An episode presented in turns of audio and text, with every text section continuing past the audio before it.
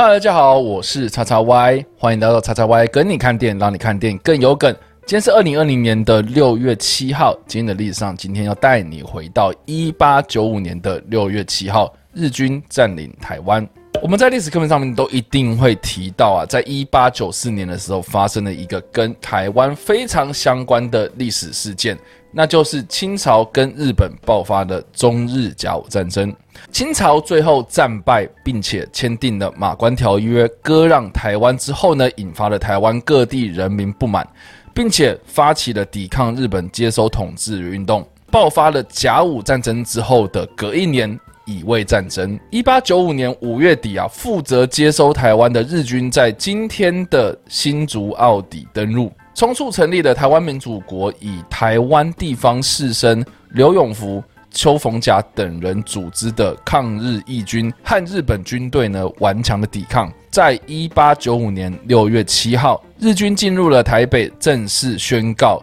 占领台湾。但是呢，这个时候各地仍然发生着抵抗运动，直到一八九五年的年底，台湾民主国总督唐景崧。跟第二任的总统刘永福在逃离台湾，零星的抵抗势力投降，乙未战争才正式宣告的结束。有关这段历史啊，相信呢我们所读到的历史课本上面描述的应该不多。有关一八九五年发生的台湾故事呢，大家不妨可以看一看一部电影，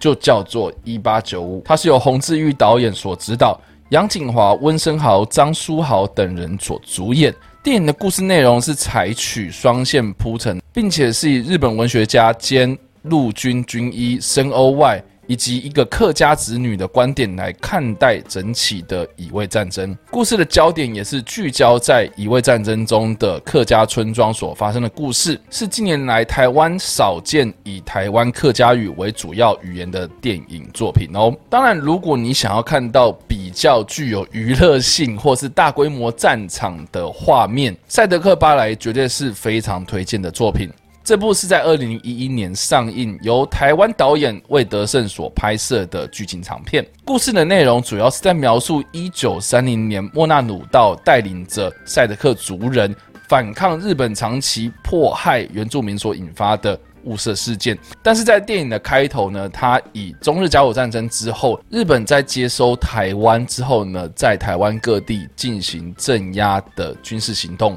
里面呢就有描述了乙未战争的情况。而这部片不论是在剧本的撰写，或是在画面的呈现、叙事方式，或是在特效的技术上，都表现得非常的卓越。只要是提到有关台湾历史的故事，这部电影呢，我一定会特别提起，而且拿出来推荐给大家的喽。好了，以上就是今天的影片内容。如果喜欢这部影片，或是声音，或是想要看到更多有关历史或者电影的相关资讯，也别忘了按赞、追踪我的脸书粉丝团，以及订阅我的 YouTube 频道、IG 以及各大声音平台哦。我是叉叉 Y，我们下部影片再见哦，拜。